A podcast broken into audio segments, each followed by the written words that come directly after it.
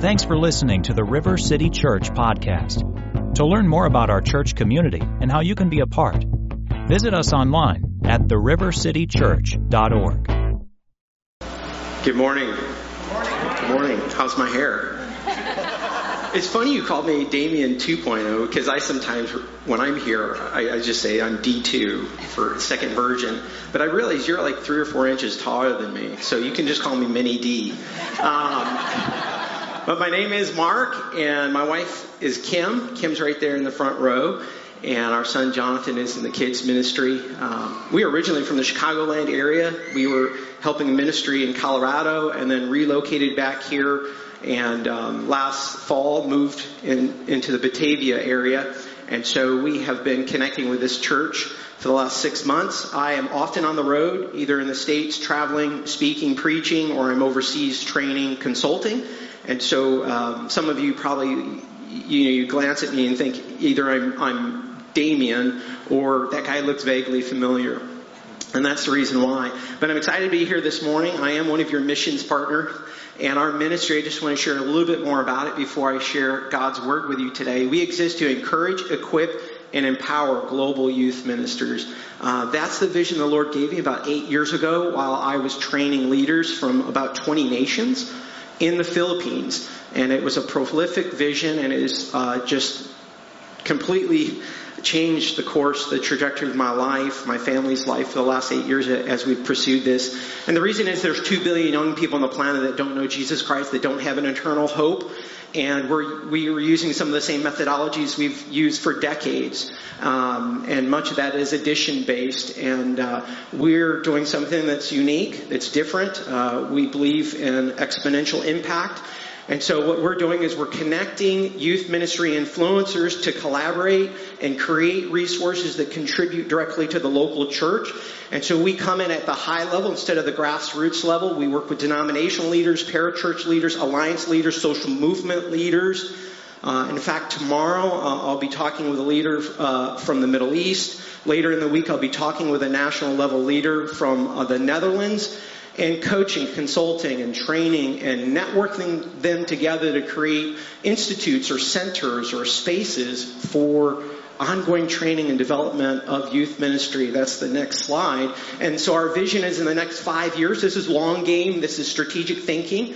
Uh, instead of just going and doing a missions trip and then leaving after seven days, we want to have that long-term investment. And then we're trusting God that in five years we would at least see three strategically positioned centers or institutes or teams of people collaborating for the ongoing training and equipping of youth ministers so that those 2 billion youth can be reached. Let me break that down make it very practical and give you an update. You guys have invested in our ministry. Something the Lord just gave to me when I was worshiping today is, is simple thought is that one seed sown on the right soil can lead to a tree.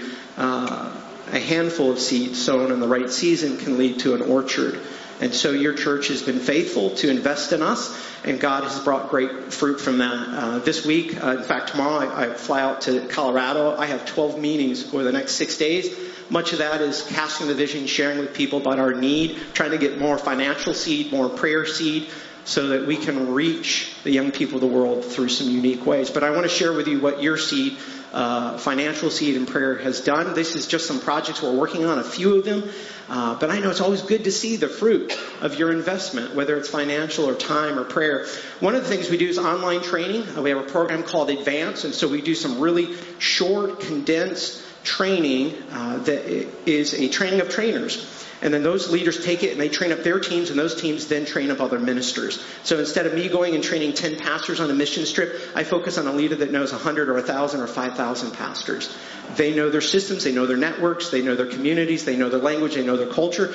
David is one of those leaders, great dynamic leader. That's him and his wife Tamara. They're in Zambia, which is in South Central Africa. And we did a training with them just a couple weeks ago via video chat. And then in a couple weeks from now, David and his team will then train 100 youth ministers that will directly impact 10,000 youth. Think about that. That's great math. Business people, that's return on investment that you want, okay?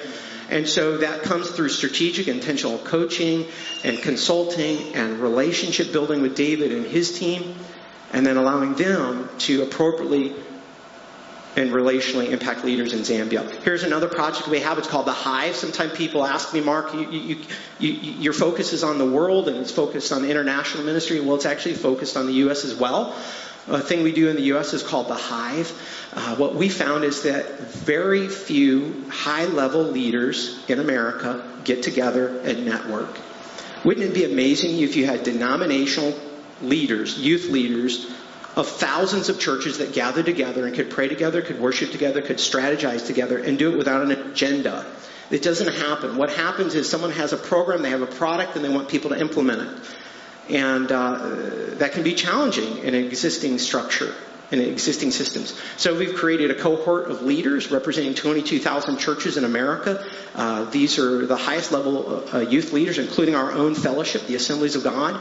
And in April, um, oh, sorry, I should tell you, in a couple days, I'll be with a leader of 5,000 churches uh, out in Colorado and fellowshipping with him and building that relationship and investing in him.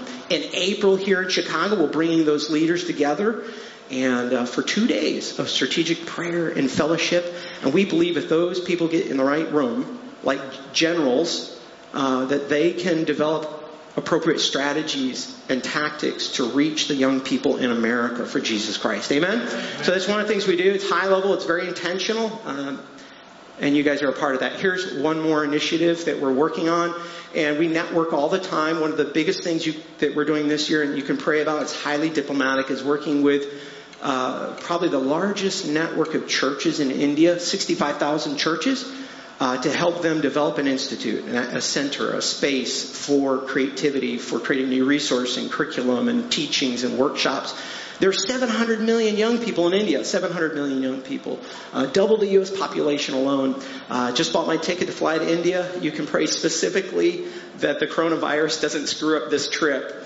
And so flying there, um, 20, 22 hours, and then arriving and being quarantined for two weeks, no bueno. Not a good thing pray about that upcoming trip, pray about that relationship, pray about our April event with U.S. leaders. Please pray for David in Zambia and, and his work of training up 100 leaders. We also have a program called Vision 2020. We've launched that this year to see more monthly donors come on board. God's blessed us with that. We continue to trust Him in that. A lot going on, but it takes the right seed and the right soil at the right season to lead to an enormous harvest. I want to thank all of you for what you're doing. Today, um, after I'm done sharing God's word with you, you're going to celebrate. You're going to celebrate God's goodness. Yes, you are going to look at numbers. You're going to talk about what funds came in and what went out and how you spent those funds for kingdom work. And I want to let you know uh, part of that kingdom work impact has been through our ministry just in the few months that you guys have been our partners. Uh, it is really uh, today is a celebration. I think business meeting sounds so blah, right? It sounds so informal. We're going to have an annual church business meeting, but it really is a celebration. I love annual church business meetings. Uh, now I run a nonprofit and I have board meetings, and we try to make them fun too. Uh, but I think the coolest thing is you can look back and you can celebrate God's goodness, and then you can be reminded of His faithfulness looking ahead, right? I mean, in life we need to do that. We need to take time to celebrate God. And so I want to talk to you this morning about celebrating God. The title of my message is called Before the Lord, Celebrating Like It's. And we're going to look at 2 Samuel chapter 6. Now, uh, let me give you a little bit of background here. In uh, 2 Samuel uh, chapter 6, and then also uh, the same story uh, with some more details is seen in, in 1 Chronicles chapters 13 uh, and 15. Uh, but in this particular chapter in Scripture, uh, what happens it is it, it, records the story of David and the Israelites bringing the Ark of the Covenant back to Jerusalem. Okay, now if you're exploring faith, Christian faith, and, and you're not a believer, or maybe you're a new believer, you, your first question might be, "What is the Ark of the Covenant?" Well, if you ever seen Indiana Jones, and uh, that's the first thing that came to my mind. Uh, and uh, if you've seen that movie, then you know there's this. There was this chest, this ark or chest, and within that chest were specific historical, powerful um, artifacts that were, were stored in there. And that particular ark or chest symbolized uh, the presence of God and the power of God. And wherever that went, the presence of God and the power of God manifested.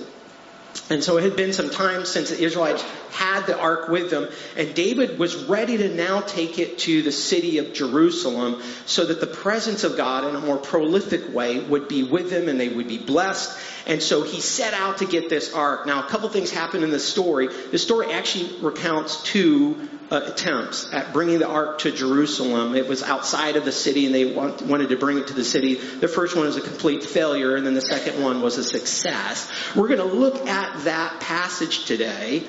And then I, what I want to do is then pray and ask the Lord and His Holy Spirit to open our hearts and mind. And then I want to challenge you with three different ways to look at celebration. Three different ways to look at worship. Okay, celebration isn't just an annual meeting. It's not just a Sunday for an hour. It's every day as followers of Jesus Christ, we can celebrate. So I want to challenge you to think differently and I want to give you three challenges, okay? Sounds good. I hope you're ready for that. Let's go ahead and first read our text and then uh, we'll pray and get our hearts right. We're going to look at 2 Samuel chapter 6. It should be on the screen, uh, one or two verses at a time. It's a bit lengthy, but it's a great story and I want you to capture all of it. Okay, so just get ready because it is lengthy. We're going to go ahead and read and then pray. 2 Samuel 6. David again brought together out of Israel chosen men, 30,000 in all. He and all his men set out from Baalah of Judah to bring up from there the ark of God, which is called by the name, the name of the Lord Almighty, which is enthroned between the cherubim that are on the ark. They set the ark of God on a new cart and brought it from the house of Abinadab, which was on the hill. Uzzah and Ahio, sons of Abinadab, were guiding the cart with the ark of God on it, and Ahio was walking in front of it. David and the whole house of Israel were celebrating with all their might before the Lord, with songs and with harps and lyres, tambourines, sistrums, and cymbals. When they came to the threshing floor of Nacon, Uzzah reached out and took hold of the ark of God because the oxen stumbled. Verse 7. The Lord's anger burned against Uzzah because of his irreverent act. Therefore, God struck him down, and he died there beside the ark of God. Verse 8. Then David was angry because the Lord's wrath had broken out against Uzzah. And to this day, that place is called Perez Uzzah. David was afraid of the Lord that day and said, How can the ark of the Lord ever come to me? He was not willing to take the ark of the Lord to be with him in the city of David. Instead, he took it aside to the house of Obed Edom the Gittite. The ark of the Lord remained in the house of Obed Edom the Gittite for three months. And, and the Lord blessed him and his entire household. Now, King David was told, The Lord has blessed the household of Obed Edom and everything he has because of the ark of God. So David went down and brought up the ark of God from the house of Obed Edom to the city of David with rejoicing. Verse 13. When those who were carrying the ark of the Lord had taken six steps, he sacrificed a bull and a fattened calf. David, wearing a linen ephod, danced before the Lord with all his might, while he and the entire house of Israel brought up the ark of the Lord with shouts and sounds of trumpets. Verse 16.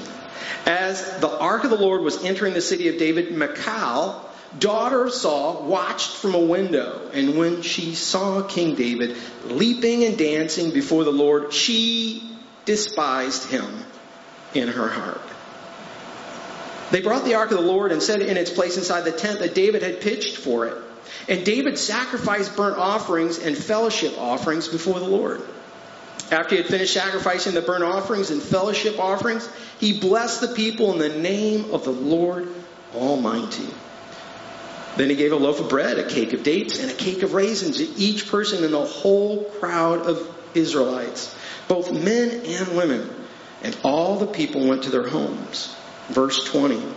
When David returned home to bless his household, Michal, daughter of Saul, came out to meet him and said, How the king of Israel has distinguished himself today. disrobing in the sight of slave girls of his servants as any vulgar fellow would. Verse 21. David said to Michal, It was before the Lord who chose me rather than your father or anyone from his household when he appointed me ruler over the Lord's people Israel. I will celebrate before the Lord. I will become even more undignified than this, and I will be humiliated in my own eyes. But by these slave girls you spoke of, I will be held in honor. Long story. Let's pray. God, we have just a few minutes together today, but we know you have some truth for us. It's going to transform us. And so if you would, open our minds and our hearts, pry open the parts that are tight and rusted and need to be refreshed and renewed by your Spirit. Help us to know you more today and to make you known. In Jesus' name, amen. Three things I want to challenge you with this morning in our time together, and it's this. Number one, prioritize obedience over convenience. Prioritize obedience over convenience. Think about that. I want to take you back to our text. I think it's on the screen. In verse 3 and 4, there's a significant clue here. It says, They set the ark of God on a new cart and brought it from the house of Abinadab, which was on the hill. Uzzah and Ahio, sons of Abinadab, were guiding the new cart with the ark of God on it. And Ahio was walking in front of it. You see, therein lie the problem. There are actually three problems. David, in his desire to get the Ark of God, which symbolizes the presence and power of God, in his attempt to get that back to Jerusalem, in his haste, he bypassed God's plan. He tried to take a shortcut. He actually committed three significant violations. First, he didn't consult God and God's plan. He didn't ask God what God wanted and how God wanted it to be done. They had scripture and the priests knew the appropriate way to carry and take care of the ark. And David completely ignored this. The second thing he did is he didn't utilize the Levites. There were a chosen tribe, a chosen group of people whom the priesthood came from, and only those people were allowed to carry the ark of the covenant. David completely ignored this and allowed these two other Joes to carry the ark. And the third thing he did is he transported the ark in the wrong manner.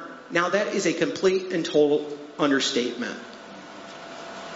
He actually blatantly disobeyed and disrespected God. In our text it says they took the ark and they put it on a new cart. Now historically, I want you to understand this. The ark at that time was an area where the Philistines had once controlled. And they were another tribal group, another people. And they worshiped local gods, various statues and idols. They would carry their idols on a cart. And so by taking the Ark of the Covenant and putting it on a Philistine cart, or a type of cart they would use to carry their trinkets and their man-made, man-carved statues, David was essentially saying, Yahweh, the covenant God, the creator God, the God of relationship and love that we worship is just like all of your statues. David had completely blasphemed and disrespected God. By completely ignoring God's plan, he had shortchanged his people. In fact, what David had done as a leader is he had led his people into disobedience and idolatry. And then all the onlookers, all the people that were not of that tribe, are not of that, that, that ethnic group, not of the Hebrew people, not of the covenant people, all those people just looked and said, oh look, they're worshiping their God like we worship our God. Same, same. And that's not the case. And so David committed an egregious sin against God. Why? I think there's several reasons why. But one of them is convenience. One of them is ease. And I think it's true for you and I if we're Christians, if you're, if you're a Christian like I am, is that so often we can bypass God's plan because we don't like it, because it's uncomfortable, because it's not easy.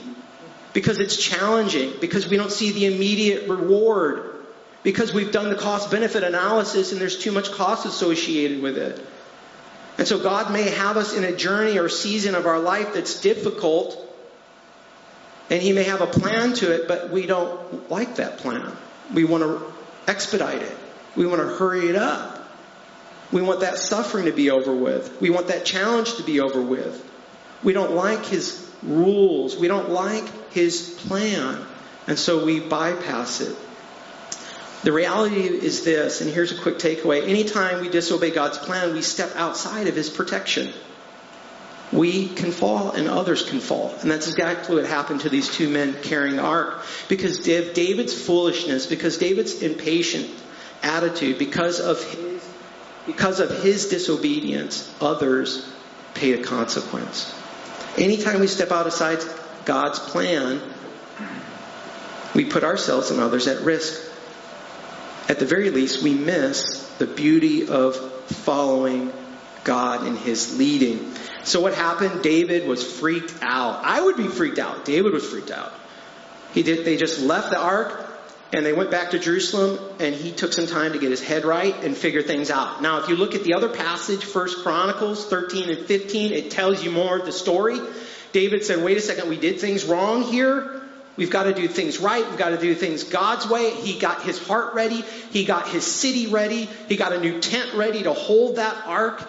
He got the priest ready to carry the ark. He got the sacrifices ready. He began to do things according to God's plan. Yes, it wasn't convenient. But he realized obedience was better. And it's a challenge for me. It's a challenge for me personally. Because I don't always understand our Heavenly Father and how He does things and His processes and His times. Just a quick brief story. Um, years ago when I was teaching our son Jonathan how to ride a bike. I thought, how, how do I teach him how to ride a bike? So I, I told him three things. I said, Jonathan, the bike, it likes three things. It, it, it likes uh, speed.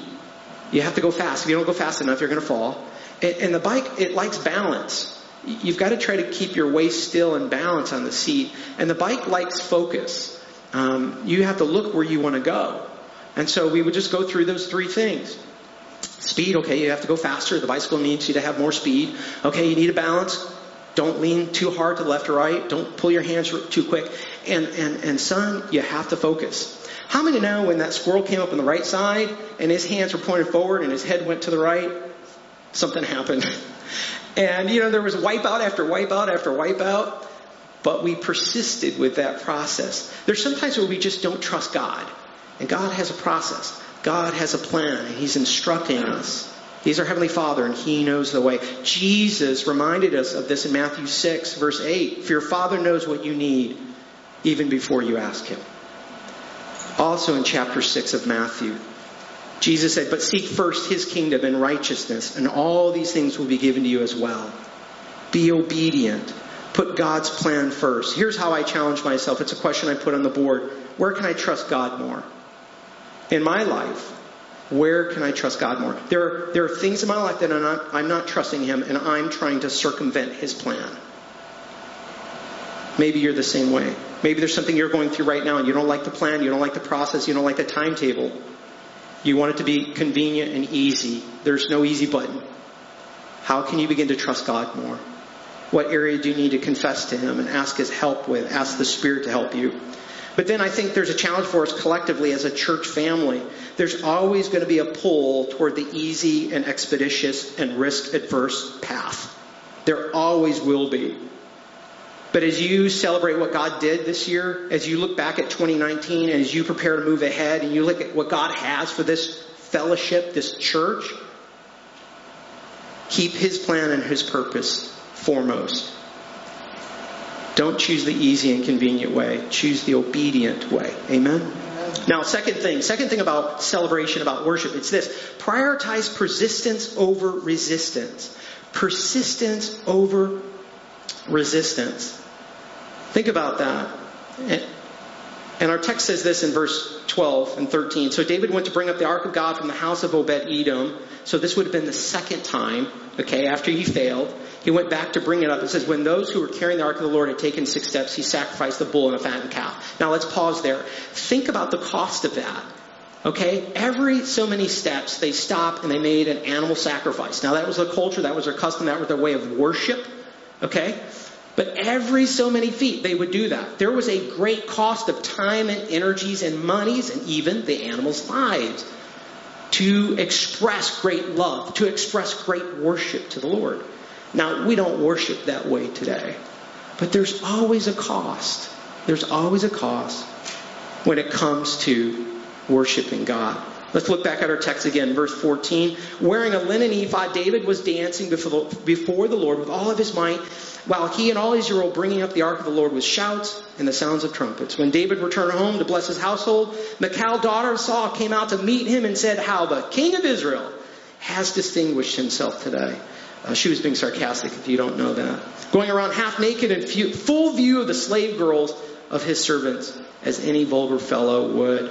Verse 21, David said to Michal, It was before the Lord who chose me rather than your father or anyone from his house when he appointed me ruler over the Lord's people Israel. I will celebrate before the Lord. I will become even more undignified than this, and I will be humiliated in my own eyes. David persisted despite the cost, and he persisted despite the criticism. Some of you know what I'm talking about. In your life, you have pressure from people that don't understand your faith.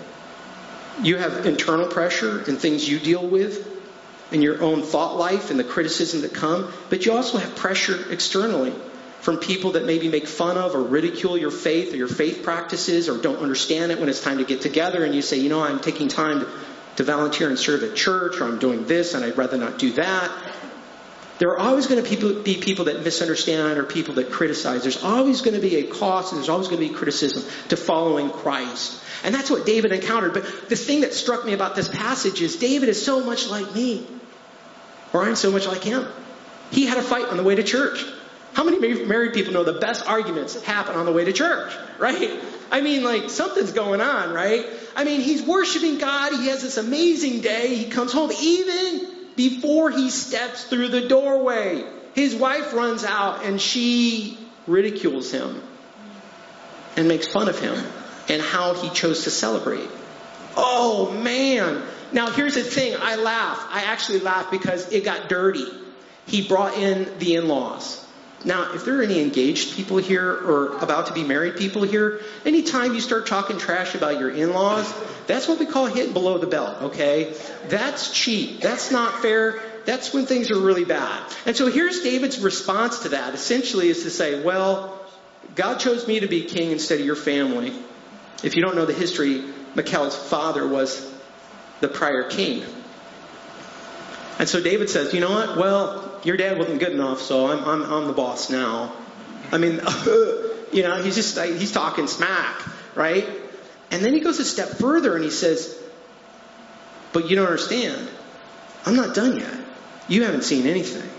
I'm not quitting worshiping God. Now let me give you a quick glimpse into the culture here. What had happened is that David had stripped down into a linen, linen undergarment. Think onesie, uh, you know, think some kind of jumper. Okay, think long johns. Okay. Now, culturally, there were some of the priestly people. They would wear these light linen outfits, and then they would twirl around. And in fact, there there is an ethnic Muslim group in the Middle East that still does a similar type of dancing today, a part of the religious activity. Uh, and so David would twirl around. Think Fiddler on the Roof, okay? There, no fiddles though. And David was dancing and jumping, but he had this particular garment on that was lightweight, it was airy, it was linen. And all that to say is it wasn't his job. It was a certain priest and certain dancers that were supposed to act that way. So what Michal was doing, she was prideful and she was saying essentially you look like you're lower than the lowest person. Like you're not acting like a king. You're acting like a peasant person. You're acting like a fool. You're not acting proper. And David says, You don't understand. I could care less about me. I want to worship God. I want to worship God. And so he persisted despite resistance. He persisted despite resistance. Here's what I ask myself. I, I need to ask myself this quite often. In what areas, Mark, are you focusing on the opinions of others at the detriment of your own spiritual growth and happiness? But see, the, the issue here is that Michal was looking outward and David was looking upward. Michal was looking out at what other people thought, but David only cared about what God thought. I ask myself, where do I need to redirect my focus upward? Where do I need to redirect my focus? Because there are times when I say, you know what? If I do this, people are going to think that way. If I don't do this, they're going to think that way. And that will always happen when you choose to put God first. There are going to people, be people that don't understand, and you're going to want to take your focus off of Him and your obedience off of Him, and you're going to put it on others. I want to challenge you, personally, individually, to redirect your focus to God and what's important to Him and His plan, His word, His truth. But then collectively, the same is true for this church family. This last year was a great year for River City Church, but it was also a year of challenges. You had two great pastoral team members that, that the Lord sent to plant a new church. And God is doing awesome things with that. But in the wake of Dan and Abigail leaving, that shifted some of the programming here. And some of you have felt that. There's always going to be seasons where there's challenge, where there's change, where there's something new. But let's keep our focus on God. And let's, let's persist in our worship of Him. Let's be passionate in our pursuit of Him, no matter what may come individually or collectively. Amen? Amen. Now I want to give you a third point, and then we'll wrap it up here soon. Number three, prioritize presence over position. What do I mean by position? I mean your, your position or social status. I mean your power. I mean your influence. I mean your agenda, what you want to get done. David learned the second time around to prioritize being in the presence of God. In fact, this is so profound. In this one chapter in Scripture, you'll notice five times this phrase occurs before the Lord. Verse 5, David celebrated before the Lord. Verse 14, David danced before the Lord. Verse 17, David sacrificed before the Lord. And then in verse 21, when there was criticism and opposition from his own wife, David's response was, it was before the Lord. Now, really quick, contextually, this phrase doesn't mean um, to proceed. It doesn't mean that I came first and then the Lord came. It means to be in the presence of or come before someone. Does that make sense? It literally, um, the, the, the, original word means to, to do, I'm, I'm really bad at this, I was in the army, but to do an about face. Is to turn from what you were focused on and completely redirect. And so David was saying, I have learned to turn from focusing on my agenda, my position, my power, my timetable. And now I have completely turned to focus on God. Everything I'm doing right now, dancing and singing and jumping and leading the people as their priest, I'm doing it for the Lord, unto the Lord, in the presence of the Lord. Let me break it down to a simple, simple thought. We have an audience of one. If you're a follower of Jesus Christ, you have an audience of one. All that we do is for God. All that we do is for God. He is our audience. I'm reminded of that in Colossians 3:23 when it says, "All that you do, do it unto the Lord with all of your heart." Second, uh, 1 Peter chapter 2 verse 9 says that, that as Christians we are a chosen people, a royal priesthood, a holy nation, God's special possession, that we may declare the praises of Him who called us out of darkness into His wonderful light. If you've been called out of spiritual darkness into light, then you represent God. Then in a sense you are a priest. Then in a sense it is your duty to celebrate. No, you don't have to go down to your skivvies, your undies, and dance around like David did. But all that we do is an act of worship to the Lord. It's before Him. So if that means loving and honoring your spouse when it's difficult, know that you're doing it before the Lord, unto the Lord. If it means being kind and gentle to your parents, young people, know that that's an act of worship to the Lord by respecting and honoring your parents. If it's if as a teacher, if your profession is teaching, it means giving your very best, being creative and resourceful. If it's a student, it means engrossing yourself fully in studies and getting the most out of it. If you're in the workplace, it means uh, finding the optimal deal to benefit your employer and your client. In all that we do, painting, singing, dancing, business making, all that we do, we can do it unto the Lord. We can celebrate like it's all before the Lord, before it's before the presence of God. We have one audience. So here's how I challenge myself. And if I'm really celebrate, serious about celebrating Christ and all that I do, I need to ask this question How can I be more intentional about knowing and sharing Christ? If I really want to be in His presence, if I really want to focus on what He wants, not what Mark wants. Mark wants things, but I want to put God and His plan and His purposes first. Then I need to think through that. I need to ask the Holy Spirit to work in me. I'm sure you feel the same way. There are several ways that I can prioritize God, that I can be intentional about building my relationship with Him. Time in prayer, time in reading Scripture, time in listening to Scripture, uh, time in serving, being generous financially, being generous in other areas.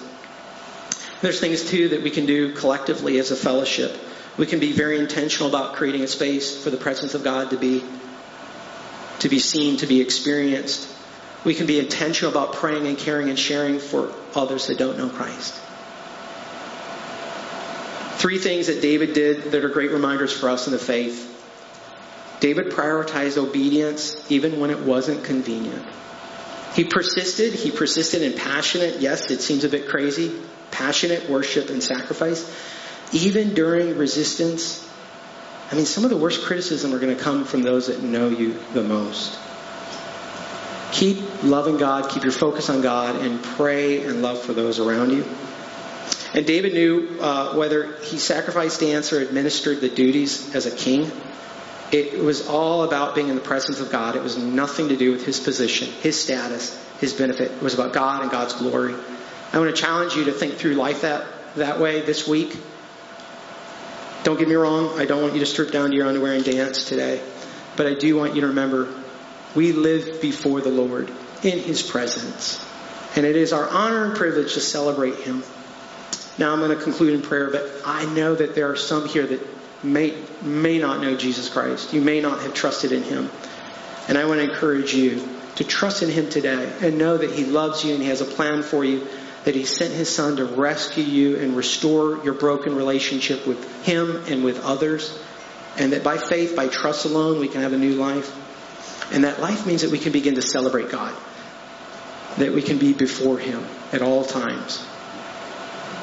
Let's close in prayer. And on your way out today, I'd love to get to know you. Our brochure, prayer card, info is on the table right out there. If you ever want to schedule coffee or lunch, let me know. Or if you want a prayer walk, I'll do that too. Let's pray. Heavenly Father, we just thank you for this time uh, that we've had just to celebrate uh, this wonderful historical narrative, uh, to understand it a bit more and understand how it relates to our life. Uh, God, if we're walking by faith, if we're uh, followers of, of, of, of you, uh, then we know that there are going to be times when we want to go outside of your plan and, and, and seek the convenient, easy route.